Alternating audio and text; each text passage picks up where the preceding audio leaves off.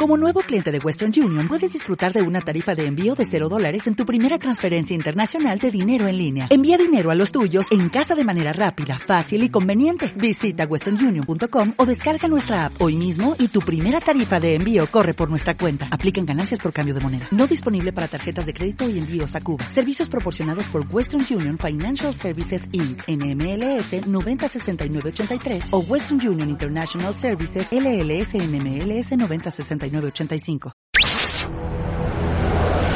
En su dispositivo de pantalla, panorama digital, noticias, entrevistas, análisis, opinión, la crítica constructiva y todo lo que el oyente quiere. Panorama digital, el lugar en donde el periodismo está al servicio de la verdad. Panorama digital con Andrés Barrios Rubio, disponible en las plataformas de Evox, Spotify, Apple Podcast, Tuning y Google Podcast. Panorama digital. Amigos, ¿qué tal? Reciban un saludo muy cordial. Es un gusto encontrarnos nuevamente con ustedes a través de las plataformas de Podimo, Spotify, Apple Podcasts, TuneIn, Google Podcasts, Evox, Deezer y Anchor en sus dispositivos de pantalla con este su podcast Panorama Digital, escenario de los hechos coyunturales de Colombia y el mundo en donde el periodismo está al servicio de la verdad. Bienvenidos. Panorama Digital, el lugar en donde el periodismo está al servicio de la verdad. Los días pasan y la protesta se agudiza. Atomización y poder de negociación del Comité Nacional del Paro exige representatividad de todos los actores inconformes en la protesta ciudadana. Derecho de unos pocos a la protesta afecta el libre derecho a la movilidad de muchos otros un entorno de tire y afloje donde la negociación no encuentra un punto medio. Se pedía retirar la reforma tributaria, la reforma a la salud, incluso la salida de un ministro, y todo se les ha dado, pero nada satisface lo que al interior de la protesta se pide. Intereses políticos, planes de gobierno que no pudieron ganar en las urnas, ahora los quieren imponer por la fuerza al grueso del colectivo nacional. Andrés Barrios Rubio tiene el panorama digital. Incendio social y político que circunda a Colombia, más que una manifestación ciudadana espontánea, es el estallido inconsciente provocado por quien busca un golpe de Estado. Pobreza argumental y propositiva del Comité Nacional del Paro, grupo de bajo margen de maniobra y menor poder de negociación, denota, con mayor fuerza que antes, que más que un pliego de peticiones, lo que está en juego es un programa de gobierno de oposición que fueron incapaces de llevar y ganar en las urnas. Panorama Digital disponible en las plataformas de Evox, Spotify, Apple Podcast, TuneIn y Google Podcast. Inestabilidad que demarca la agenda gubernamental se complejiza con el derrotero político que marcó el mezquino comienzo de la campaña electoral de 2022, peligroso entorno que conlleva a confrontar y cuestionar a flamantes políticos que tiraron la piedra y ahora esconden la mano, los mismos que desde su corte progresista y humano llamaron e incitaron a la protesta y ahora que se les sale de control, convocan a la cordura y recriminan a quienes siguen en la calle luego de haber frenado la reforma tributaria, hundir la reforma a la salud y cobrar la cabeza de un ministro. Polarización ideológica del país divide al núcleo social y dificulta el tender puentes que permitan la reconstrucción de la nación sin rozar el peligroso límite de una estampida que conduzca a una guerra civil.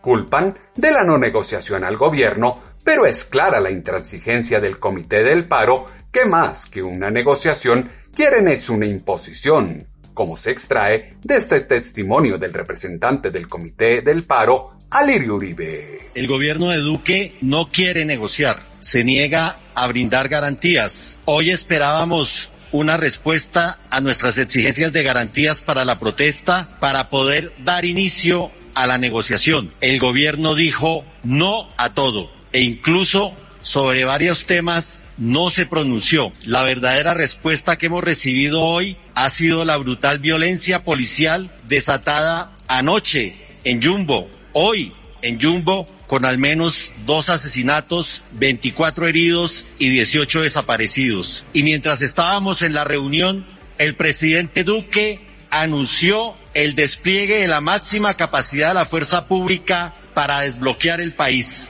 La respuesta a las garantías es la tierra arrasada contra el paro nacional. Duque le declara la guerra al paro. Para el diálogo se requieren de dos actores. El problema es que acá quieren vandalizar al país y que se acabe con la fuerza pública. Masa protestante, cegada por políticos que en campaña son expertos en diagnosticar los problemas del país y conocen al dedillo los cambios que se deben hacer, no ve que caen en el juego de quienes ya demostraron desde el poder local lo incompetentes que son para ejercer gobierno. Pacto histórico por Colombia que convocan humanos, glaucos, comunes, socialdemócratas y demás oportunistas que transitan de la derecha a la izquierda sin siquiera sonrojarse, está plagado de caudillos que prometen mucho en plaza pública, medios de comunicación y redes sociales, pero cuando son elegidos no hacen nada y de todo le echan la culpa al pasado. Encantadores de serpientes que en campaña son cándidos personajes, pero en el ejercicio del poder luchan por sus intereses personales y el pueblo no importa. Profundo problema de Colombia será seguir cayendo en el macabro plan de quienes se creen adalides de la democracia y las buenas costumbres, oscuros políticos que siembran cizaña en el exterior incitan el llamado a una Asamblea Nacional Constituyente y apuestan por llegar al poder sin calcular que el daño que ahora hacen se revertirá en los recursos con que contarán para hacer gobierno.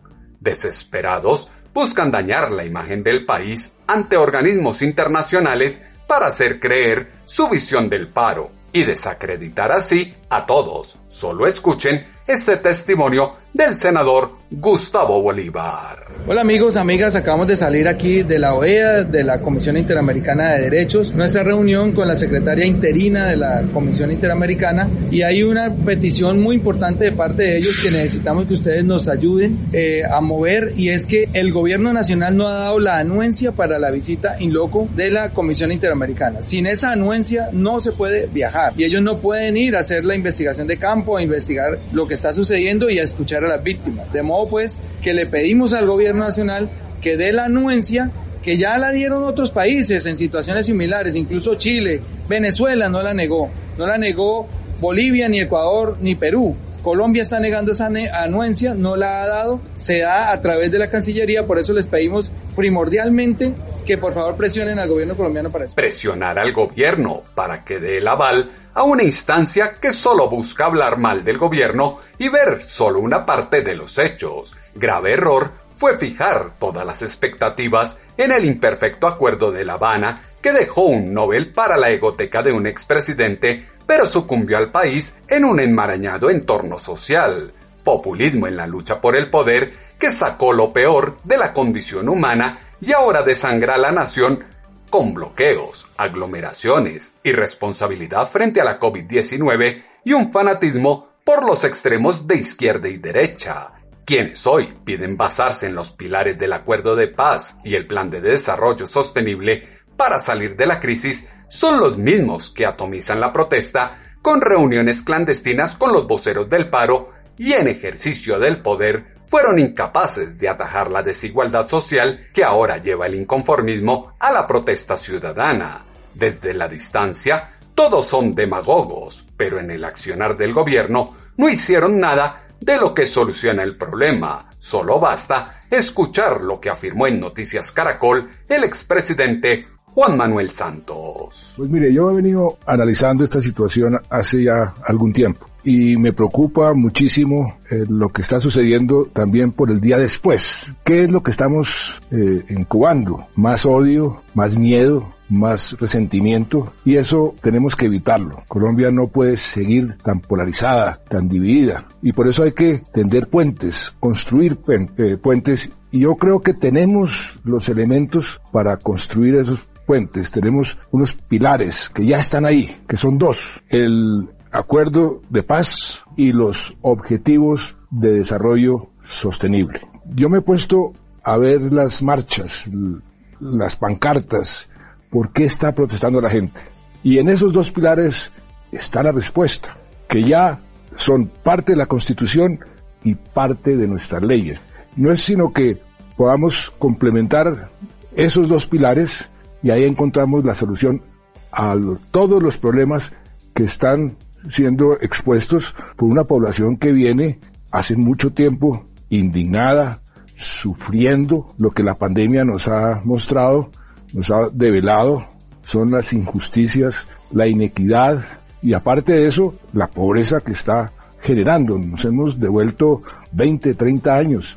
La gente está sufriendo, está eh, con hambre, los jóvenes están desesperados, el mini, ni empleo, educación. Todo centrado en un imperfecto acuerdo de paz para dar solución a un clamor que como gobernante no escuchó y dejó en la insatisfacción. Engorroso es hablar de soluciones cuando en el ejercicio del mandato se invirtieron los valores democráticos, se dio juego político a criminales sin pagar por sus delitos y se usó y aprovechó a la fuerza pública para lograr un objetivo electoral ventaja militar concedida a estructuras no desmovilizadas, vista gorda para corredores del narcotráfico en los límites fronterizos, impunidad frente a delitos de lesa humanidad e ignorar la voz del constituyente primario son la chispa de una bomba de tiempo a punto de detonar. Soberbia para endilgar culpas y señalar de tiranía al ente gubernamental por parte de la izquierda colombiana exalta la urgente necesidad de bajar el filo en la lengua y concentrar esfuerzos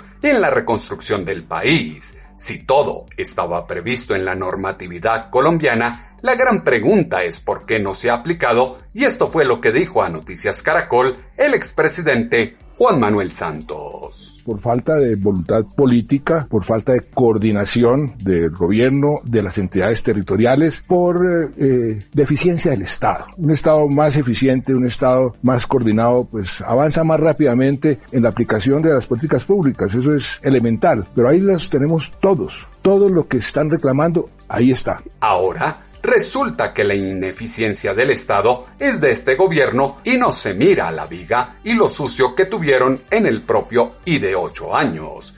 Terror que se vive en las noches es propio de un pueblo que atiende la instigación de un cuerpo legislativo que se dedicó a tuitear y no a trabajar por la nación, que es para lo que los eligen y lo que les corresponde hacer. Politiquería de campaña que distante está de las garantías constitucionales para la vida y el ejercicio del derecho fundamental a la protesta social que tanto proclaman. Eso es lo que los caracteriza. Desplegar la fuerza pública para restablecer el orden es considerado declararle la guerra al paro, clara negligencia de omitir lo que ocurre como lo exalta el presidente de la CUT, Francisco Maltes. Duque le declara la guerra al paro cuando ordena desplegar el máximo de, sus, de las fuerzas militares y de policía sobre los sitios de concentración pacífica que hay hoy en el país. Segundo, pese a que van más de 50 asesinados, más de 1.500 detenidos, cerca de 50, cerca de 500 desaparecidos, pese a que se ha violado el derecho internacional humanitario, a que se ha vejado por parte de algunos miembros de la Policía Nacional más de 20 mujeres, el gobierno se niega a dar respuesta sobre estos claros hechos de violencia que ha repudiado la comunidad internacional. Por tal razón, una vez más le decimos a Duque, pare la masacre, presidente Duque. Violencia que repudia la comunidad internacional en la versión parcializada que muestran de la marcha, grave omitir, todos los hechos que se dan en el contexto, violencia y represión en todas sus formas, llevada al exceso, el irrespeto, la injusticia, la falta de oportunidades, el centralismo, la corrupción, el narcotráfico, la desigualdad, el clasismo y arribismo, la deforestación, el maltrato, entre otros factores, son la punta del iceberg del paro actual y que para muchos representa una oportunidad para encauzar el malestar ciudadano hacia algo mejor. Desgastada imagen de las corrientes políticas, anacrónicas prácticas de los gamonales del legislativo y eterna maña de los legendarios líderes sindicalistas de autoproclamarse representantes del pueblo, invitan a dar un giro de 180 grados en la concepción de Colombia y abrir espacios para escuchar a los jóvenes que se expresan pacíficamente sin la infiltración de encapuchados y lejos de una ideología sin sentido desde la que buscan despertar a un gobierno desconectado. Hay personas que están disfrutando de este caos. Los bloqueos no les sirven a nadie y lo único que generan es pobreza, como lo dijo en Semana en Vivo el ministro del Interior, Daniel Palacios. Pues evidentemente hay personas que están disfrutando de este caos. Evidentemente hay personas que de manera irresponsable pretenden seguir sembrando odio, pretenden aprovechar para avanzar sus eh, ambiciones políticas individuales, sin duda alguna. Sin duda alguna, el mismo Comité Nacional del Paro ha dicho de manera clara que ellos consideran que los bloqueos son una forma válida de expresión, cosa que no es cierto, cosa que está prohibida en la Constitución, cosa que está prohibida por la ley. Aquí el mensaje tiene que ser que los bloqueos no le sirven a nadie. Los bloqueos lo único que generan es pobreza. Yo no entiendo cómo generar pobreza es un mecanismo para construir país. Los bloqueos no construyen país, los bloqueos destruyen, los bloqueos acaban la economía, los bloqueos limitan la posibilidad de los colombianos de ejercer, sus derechos, pero sobre todo además también exacerban los ánimos, llevan a la sociedad a tener que manifestarse. Y nosotros hemos sido claros en que no apoyamos cualquier toma de la justicia por mano propia, pero aquí lo que tiene que quedar claro es que no pueden pensar que van a tener ciudades y que van a tener vías cerradas, limitadas, porque es que la ley es para todos y los derechos son para todos. Límite de la coherencia que raya los derechos de unos con los de otros y se está llevando a las vías de hecho. Meollo circunstancial es que, en amplia mayoría, las capas jóvenes de la población están distantes de esa generación que se levantó sola, trabajó y estudió sin haber cumplido la mayoría de edad para construir futuro. Quienes están en la calle ahora son vagos mantenidos a los que todo les queda grande y hay que darles subsidios para todo. Descendencia generacional que va camino a la perdición y no dimensiona lo que el estiércol socialista ya hizo en Venezuela, Bolivia, Argentina, Chile y Brasil, por solo mencionar algunos ejemplos del vecindario. Incumplimiento programático de solapados políticos de todas las regiones y comunidades que se muestran como mansas palomas fue lo que condujo a Colombia al descalabro más grande de la historia. Hay que tener como consenso que la violencia no hace parte de la legítima protesta de los ciudadanos, como lo aseguró en Semana en Vivo el ministro del Interior, Daniel Palacios. Es donde tenemos que comenzar como país a entrar en consenso. El primer consenso debe ser que la violencia no es aceptable desde ningún punto de vista ni por nadie. Y que aquí no podemos seguir en ese cuento de los buenos muertos y de los malos muertos. Y de la violencia buena y de la violencia mala. Toda violencia es mala, toda violencia debe ser rechazada todos los muertos nos generan tristeza, nos generan dolor. Y si partimos de esos puntos, arrancamos a avanzar en acuerdos fundamentales como país. El otro tiene que ser que no solamente la OIT no, no avala los bloqueos como un uso legítimo, no solamente no están avalados por ningún tratado internacional, sino que nuestra constitución, nuestro código penal, nuestra ley de seguridad ciudadana lo tipifica como un delito. Y no existe, lo he dicho hasta el cansancio, en la constitución colombiana el derecho al bloqueo. El derecho al bloqueo no existe y es un delito.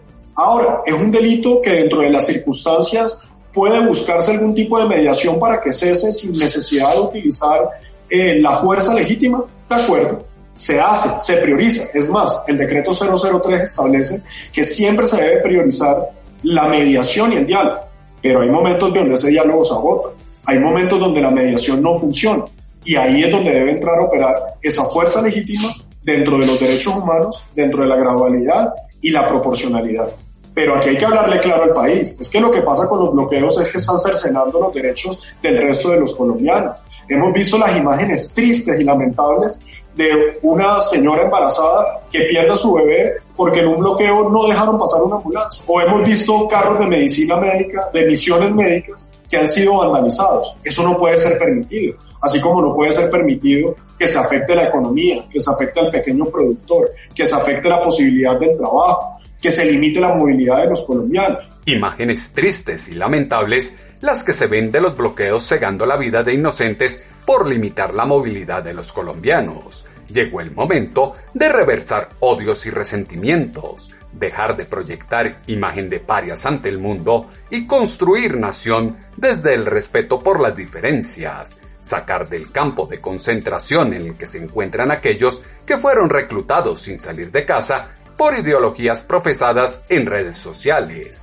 El país no puede seguir hundiéndose mientras muchos claman por recobrar la tranquilidad y vivir dignamente. El paro ya deja pérdidas muy fuertes a la economía del país y deja serias secuelas en los comerciantes que apostaban por la reactivación, como lo aseguró en Noticias Caracol el presidente de FENALCO, Jaime Alberto Cabal. Ya las pérdidas globales eh, sobrepasan los 10 billones eh, de pesos. Esto equivale más o menos a un punto eh, del Producto Interno Bruto del año pasado, que es desastroso. Y de esa cifra, aproximadamente el 25% se ha radicado en el comercio organizado del país. Lamentablemente, esto quiere decir que más de 2.5 billones de pesos ya se han perdido, producto no solamente de los saqueos, del vandalismo, sino también de la falta de abastecimiento, del tener que cerrar eh, los comercios organizados, de tener que eh, asumir un poco el temor de las amenazas que ya empiezan a recibir comerciantes, especialmente en Bogotá,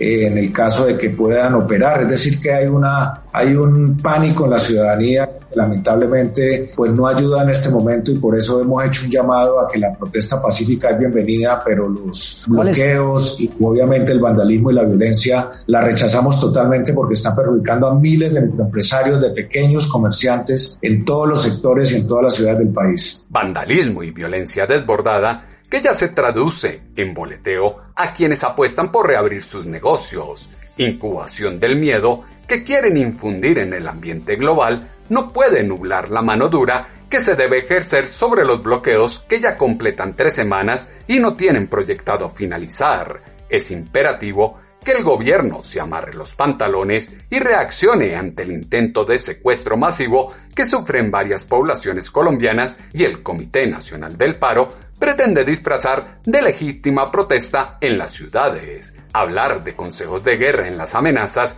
deja claro que ya no se habla propiamente de una sana protesta ciudadana, como lo dijo a Noticias Caracol el presidente de FENALCO, Jaime Alberto Cabal. Lamentablemente en el día de ayer sobre todo varios comerciantes eh, nos contactaron para eh, contar que habían recibido. Esto no son amenazas en redes sociales, o sea que no es fake news, es una amenaza real de panfletos que han llegado, en el sentido de que si abren hoy, eh, si operan hoy, por ejemplo, eh, pueden ser sometidos a consejos de guerra y obviamente sus negocios vandalizados o inclusive eh, su integridad personal también. Y no estamos hablando de grandes comercios, estamos hablando de pequeñas papelerías, ferreterías, empresarios de las tiendas, misceláneas, es decir, la gente que vive el día a día y que lamentablemente la están llevando a una situación de zozobra eh, muy complicada y eh, amenazando eh, cada que haya más cierres de pequeñas empresas y obviamente más pérdida del empleo. Calculemos que ya en el primer trimestre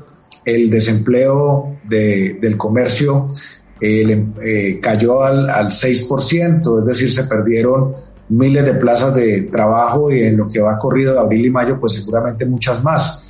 O sea que, pues es muy lamentable la situación y por supuesto hemos insistido en la necesidad de restaurar el orden y, y la autoridad y continuar con diálogos y negociaciones, pero el país tiene que volver porque de lo contrario va a ser caótico para el empleo y sobre todo para los ciudadanos que están viendo, se están viendo muy perjudicados en el abastecimiento de alimentos, medicamentos y primera necesidad. Es claro que buscan generar un caos profundo en el país y desesperar a la ciudadanía para facilitar lo que pretenden en el fondo.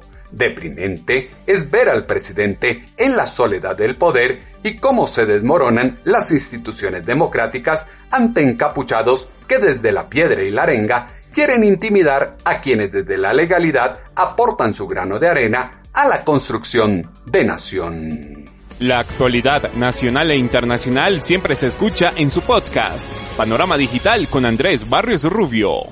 Es clara la estrategia electrocardiograma que se proponen llevar quienes promueven el paro, que no se satisface con nada, y apuestan por mantener la protesta y los bloqueos en la calle hasta los comicios electorales de 2022. Solidaridad con el país es que quienes comandan el paro construyan una propuesta política, dejen la capucha y las acciones de hecho y se sometan al sufragio del constituyente primario. Elementos que fueron insumo para la columna de pulso.com que esta semana hemos titulado Cabos sueltos de la revuelta. Sus comentarios, como siempre, los esperamos en la cuenta en Twitter, arroba atutobarrios o en la página web www.andresbarriosrubio.com.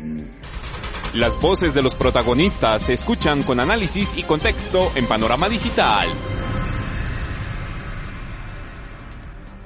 El país se nutrirá de reivindicaciones en el momento que el ánimo pendenciero se constituya en propuesta argumental para salir de la pobreza y cambiar la realidad de un país que está entrando en una sin salida en el que la delincuencia obliga a quienes no tienen recursos a irse de Colombia y buscar un mejor futuro en otra nación. Andrés Barrios Rubio, una voz confiable, una voz en el panorama digital. En ocho días volveremos a tener una cita, ustedes y nosotros, en su dispositivo de pantalla a través de las plataformas de Podimo, Spotify, Apple Podcasts, TuneIn, Google Podcasts, Evox, Deezer y Anchor. Escenario de análisis y opinión en donde el periodismo está al servicio de la verdad con este, su podcast, Panorama Digital con Andrés Barrio Rubio. En su dispositivo de pantalla, panorama digital, noticias, entrevistas, análisis, opinión, la crítica constructiva y todo lo que el oyente quiere. Panorama digital, el lugar en donde el periodismo está al servicio de la verdad. Panorama digital con Andrés Barrios Rubio, disponible en las plataformas de Evox, Spotify, Apple Podcast, TuneIn y Google Podcast. Panorama digital. Dale más potencia a tu primavera con The Home Depot. Obtén una potencia similar a la de la gasolina para podar, recortar y soplar con el sistema OnePlus de 18 voltios de Ryobi desde solo 89 dólares. Potencia para podar un tercio de un acre con una carga.